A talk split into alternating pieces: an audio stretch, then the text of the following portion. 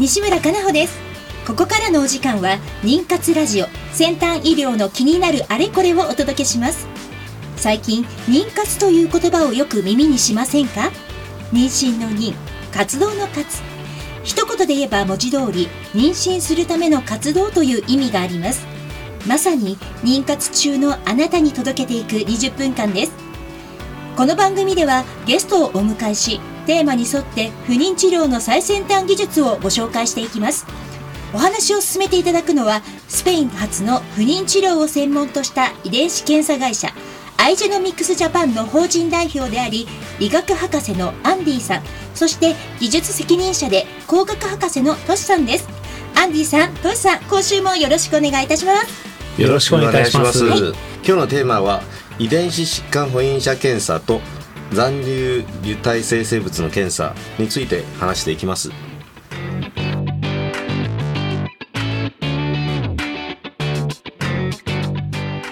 この番組は不妊治療に関わる遺伝子検査の専門家アイジェノミクスジャパンの提供でお送りします。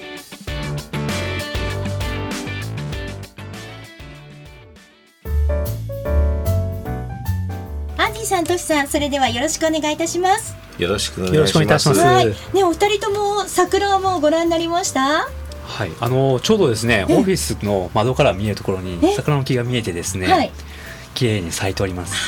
今日ねあのこの収録前回はアイジェノミックスジャパンから会社の方からねお届けしたんですけれども、ね、今日はお二人には FM 西東京のスタジオに来ていただいておりまして、はい、FM 西東京のねスタジオの周りももう桜が満開なんですよね。そうですね。すごいですね。ねここでこういうこう桜の季節ってこう何か新しいことがこう生まれてくるんじゃないかってこうワクワクするようなねそんな季節でございますのでいろんなお話ね今日も進めていきたいと思うんですが、はい、さてあの今日冒頭で、はい、えー、アンディさんがご紹介してくださったテーマ、うん、遺伝子疾患保因者検査と残留受体生成物検査。この2つについて今日はテーマでお話ししていくんですよね。はい、はいそうですね。あの今日の前半はまず遺伝子疾患保因者検査についてご紹介したいと思います、はい、えー、まずですね遺伝子検査というのは皆さん多分よく聞くと思うんですけれども、はい、例えば今あの楽天とかヤフー、えー、アマゾンとかでですね、えー、遺伝子検査キットは買えるんですよね。そうあれってどうやってキット使うんですか？ああれお口の中の何かペット取るんでしたっけ、ね、はいあの唾液か口腔粘膜で検査はできるんですね、うんうん、えー、手軽にまあそういうものを使ってでもまあ入り口ですよね。そういう検査のキットとしては入り口でそういうものを一般に買えるようにもなってきてはいるってことなんですか？そうですね、えー、ただそそういった検査はですね、まあ、あのよくあるのは体質の検査とかですね、うん。うんうん、えー、あとその、まあ、特徴の検査。例えば、えーと、髪の毛が赤になる確率は1%とかですね、はい、あとその走りが速いかどうかの予想ができるみたいですけども、え。ー、あとはねあの例えばのどの薬に対して副作用があるかはい、っていう予想もできるんですね。であともう一つ面白いのは、えー、血縁関係で例えば、えー、あのまあ、白人の血は3%入ってるとかそのようなあの結果も出ることあるんですよ。うんうん、はい。であのまあ、こういった検査の原理としてはあのスニップって言いまして、はい、えーと一塩基多形って言いましてですねで遺伝子の中で一塩基だけ、えーと、例えば塩基っていうのは、はい、えー、難しいですよね。DNA の中でも、はい、あのまずその暗号のようにできてるんですよね。その ATCG という4種類の塩基があって、はい、えー、その塩基によって、えー、いろんなタンパク質が作られるわけですね。それで体のために働いてくれるんですけれどもあのその塩基はですね実はあのまあ人はだいたい DNA の中で、えー、30億塩基はあるんです。ただそのたくさんの遺伝子がある中で、はい、えー、例えば西村さんと私とトシ君と3人それぞれ違う塩基持ってる場合もあるんですね。で1塩基だけ違っても、うん。あの働きもだいぶ違ってくるから、はい、えー、例えば、えー、お酒が飲めないとはそ、ね、そのスニップが違うその一塩基が違うことで、えー、飲めなくなるんですね。代謝が遅くなったりする。ですね。でそれによってそうそうそう。それによって あのだいぶ体質が違ってくるので、まあ、それを使って、えー、検査はできるんです。でで今日はあの今日ご紹介しますあの遺伝子、えー、疾患の保因者検査っていうのはあの、まあ、それも同じように塩基の違いで、えー、病気の、えー、保因者になってるかどうかっていう検査、うんうん、えー、ができるんですね。はい、今あの IGenomics Japan のホームページをね私開いてみました遺伝子疾患保因者検査のページがありますのでよろしければね皆さんもご覧いただきながら聞いていただけると嬉しいです。え遺伝病にかかる子供を授かるリスクを調べますというふうに書いてあるんですが、トシさん具体的にこちらご紹介いただけますか？はい、あのおっしゃる通りですね。やはりこの本因者検査、まあ、先にこそ説明単一遺伝子検査の方がちょっと簡単にあのご説明させてください。あの、はい、例えばですねこうお子さんが生まれた際に何かしらのこうある遺伝子に変異が入ってた場合にですね、はい、こういった疾患を持たれる場合がございます。はい、でそういった可能性を前もって調べることができるのがこの本因者検査になります。はい、でこの本因者検査をしておけばですね、この例えばカップルお母様お父様の間でこう共通した遺伝子変異っていうものが、まあ、あるのかないのかっていうのをこうざっくりですねお調べすることができてですね、はい、でそれがもし分かれば、ええ、まあ、これからお子様を作る際にあ自分は必ず大丈夫だであったりとかですね、うん、もしくはもし共通した遺伝子変異があったとしてもですね、はい、まあ、それに対処する方法があるので、うんうん、まあ、そういった選択肢があると、はい、こういった検査になりますね。うん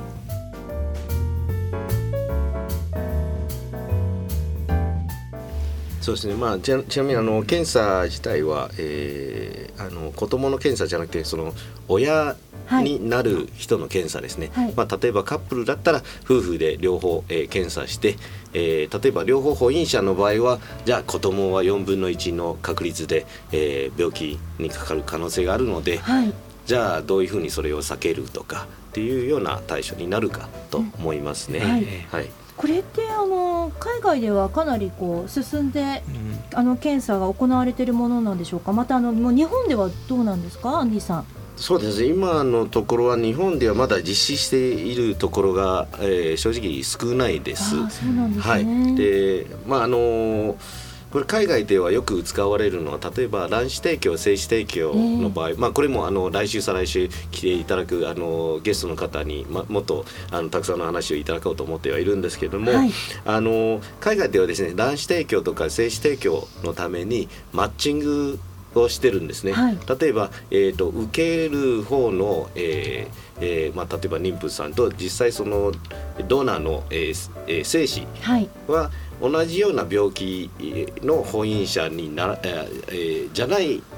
ようにこうマッチングするわけですね。うん。はい、そしてあの、まあ、もちろん病気のリスクも避けることはできますし、うん。はい、はい、そういった使い方はよくあります。うん、日本は多分これから、えー、まああの実際あの応用されてくるかなというふうには見てますね。はい、大体ですねあのこの検査やっぱり何が重要かと言いますと、やっぱり各人まあ、もう本当にアンディ僕で、はい、もう西村さんもですね、これ平均で2個ぐらいですね。2箇所ぐらい遺伝子変異ってやっぱあるんですよ。はい、でそういったのがある中で、やっぱりこう各人たちが持ってる中でやっぱカップルになった場合にですね。で弊社の方ですねあのちょっと調べた経があってですね、はい、138のカップルに対してですね、うん、ちょっとこう共通した遺伝子変異があるかどうかっていうのを調べたことがあってですね、はい、そうすると、えー、5%。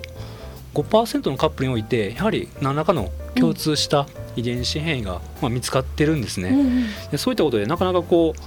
今までこういう検査がなかったので、はい、まあ、なんか気づかなかった部分もあると思うんですけども、うん、こういったのでこうあるんですね。はい、えー、でその138組のカップルの皆さんも、えー、まあ、実際にねこの検査を行ったわけですけれども、えー、具体的に検査どうやって進めるんでしょうか、まあ、これもあの他の遺伝子検査一般的な遺伝子検査と同じような方法でですね、えー、もちろん採血もできますし、はい、えー、それからまああの口腔粘膜を使って、はい、えー、口の中をね、はい、うん、綿棒ですね。綿棒の方でちょっと採取していただいて、はい、そこから DNA を抽出して確認すると、はい、で実際にはもうシーケンサー、まあ、次世代のシーケンサーですね。こちらを用いて、はい、623の遺伝子疾患に対する、まあ、約550個のですね、遺伝子をターゲットにして、はい、でまあ、各遺伝子この変異が入る場所っていうのが、まあ、よく言われてる場所もあれば、まあ、レアな部分もあるかと思うんですけどもそういったこの4000以上の変異を網羅的に調べる検査になっております。はい。これはあの検査実際に受けるとしたらどのぐらいであの結果が分かるものなんですか？期間としたら。そうですね。期間としては本当に2週間から3週間の間で結果の方が出てきます、うん、でこれはもう本当にカップルご夫婦での参加とかですねなるのでそのマッチング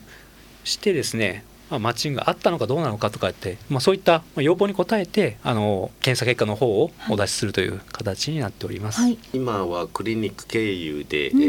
ー、検体を送っていただく方が、えー、多いんですけども、はい、えー、口腔粘膜があればあの検査できますので、まあ、実際の直接、えー、検査あの受けることも可能というふうな考えです。はい、はい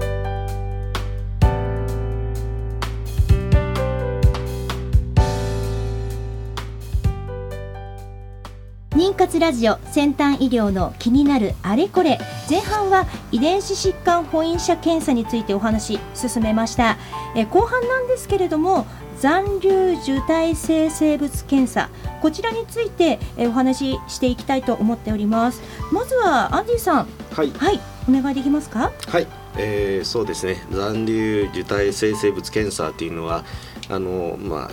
まあ、ちょっとネガティブな話になってしまうんですけれども、はい、あの流産ですね。流産検体物えの染色体検査になります、はい、えー、なぜこういう検査するかと言いますとですねあの、えー、実際ですね流産が起きる原因っていうのはあの50%以上ですね染色体の異常が起きてるというふうには考えられるんですね。はい、あのまあそのクリニックによるとですねもっと、えー、高い、えー、割合を占め、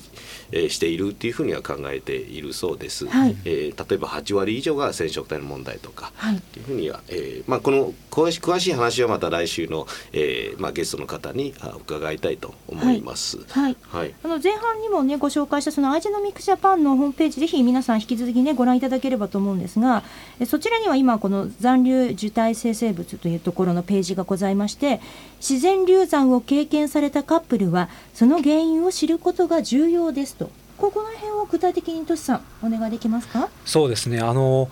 流産された場合ですねやはりなぜ流産したんだろうかっていうことになるかと思います、はい。うん、でそういった際にですね今までですとあの、まあ、日本で行われた検査としては実際にその流産検体ですね、はい、出していただいて、うん、でそれを培養してで培養して増えてきたものからですね、はい、その細胞から染色体をもう直接調べると。でその染色体を調べる方法としては染色体、まあ、細胞の分裂時期ですね。染色体の形がある状態の時のサンプリングを取ってきてで染色もある特定の用意試薬薬品ですね、はい、で染色することで、まあ、どの部分が例えば3本になってるかとかですね、うん、あとはどの部分が重複してるかとか、はい、まあ、そういったのがこう見る検査なんですけども、こういった原因をこう染色体レベルで見ることで、まあ、何が原因で流産したのかっていうのが分かるんですね。はい、で最近までやられている方法ですと培養しなければならない、はい、でしかもそこから染色体レベルで観察するっていうのでですね、うん、こう解像度がやはり大きいんですね。なのでよく詳細な部分では見えないんですね、はい、なので見た目何も変わってなくても本来は変わってるかもしれないのにですね、はい、これ見えないわけです。でそこで私たちのこの検査の方ではこれもまた次世代シーケンサーの方を用いてあの確認いたします、はい、でそうすることで今までの方法よりも、まあ、ほんの10倍以上のレベルで詳細に見ることができる検査になっております。はい、今あの次世代 C 検査って出たんですけど、はいはいはい、C 検査っていうと C の C 英語の C で検査なのかと思ったらカタカナで C 検査による検査なんですね。すいません。いえいえ、次世代 C 検査、カタカナでございます皆さん。はい。はい、そうこの次世代 C 検査っていうので、まあ実際に DNA の塩基を読んでいく機会になります。はい。で、これも機械を用いてですね、まあ網羅的に全部の配列をこうざっくり見てですね、うん、どの染色体が3本あったからはい。流産したのかとかですねそういったものを確認できる方法になります。はい。あの流産する時のあのよくこう私ちょっとおしゃべ調べたんですけども、はい。やはりですねトリソミーとなっている原因として例えば19番とか17番とか15番とかあと11番ですね、はい。こういったものはこう流産になりやすい、うん。なるんですね。はい。でもちろん染色体の1番から、まあ、6番といったこう大きなはい。染色体ですね、この場合はもうもうやっぱり流産になってしまいます。でそういったあたりをこの流産検体からはい。実際にこの検査で調べることで、うん。一体どの部分がどうなってたから流産したのかっていうのが、ええ。さっきアンディの方からも入りましたがやっぱり50%その流産する原因のですね、50%以上はですねそう染色体に何かしらの問題があるとでこういったのがまず分かればそういった、まあ、次の対処ですね、ええどういったところに原因があったのかっていうものを調べれば、ええより効率のいい妊娠妊活といいますかはい治療ができるかと思います。はい。えー、と残留受胎性生物検査受ける方々にアンディさんメッセージってありますか？習慣性流産っていうのは、えーまあ、3回以上で定義されてるんですね。ですからあの例えば、えー流産した2回も流産した、で病院でじゃあけ染色体検査を受けますかって言われた時に、はい。2回目はまだ保険は効かないんですね、はい。ですからまあ自費で出さないといけないです、まあ、割と高いですけども、はい。ただあの2回目でも起きたら、えーまあ、私個人的にはあの受けていただいた方が良いかと思うんですね。もし染色体以外の問題でも分かったらあの、まあ、ある程度避けることが可能かとは思うので、えーまあ、ぜひあの、えーまあ、流産は2回も繰り返したらあの受けていただいた方が良いかと思います。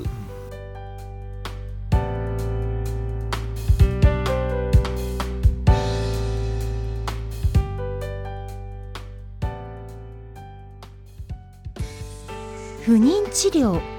頑張り続けるって本当に大変ですね。そんなあなたに自分の着床の窓を見つけてほしい。遺伝子検査の専門家アイジェノミクスのエラ検査です。ERA 着床の窓で検索。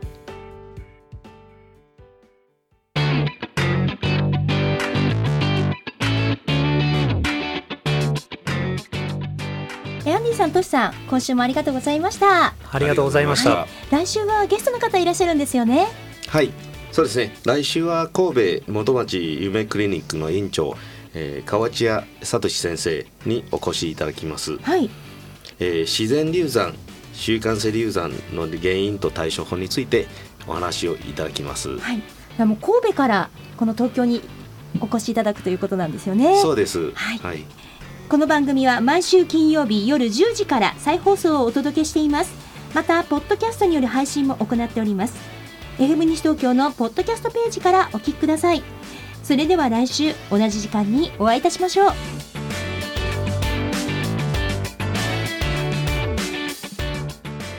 この番組は不妊治療に関わる遺伝子検査の専門家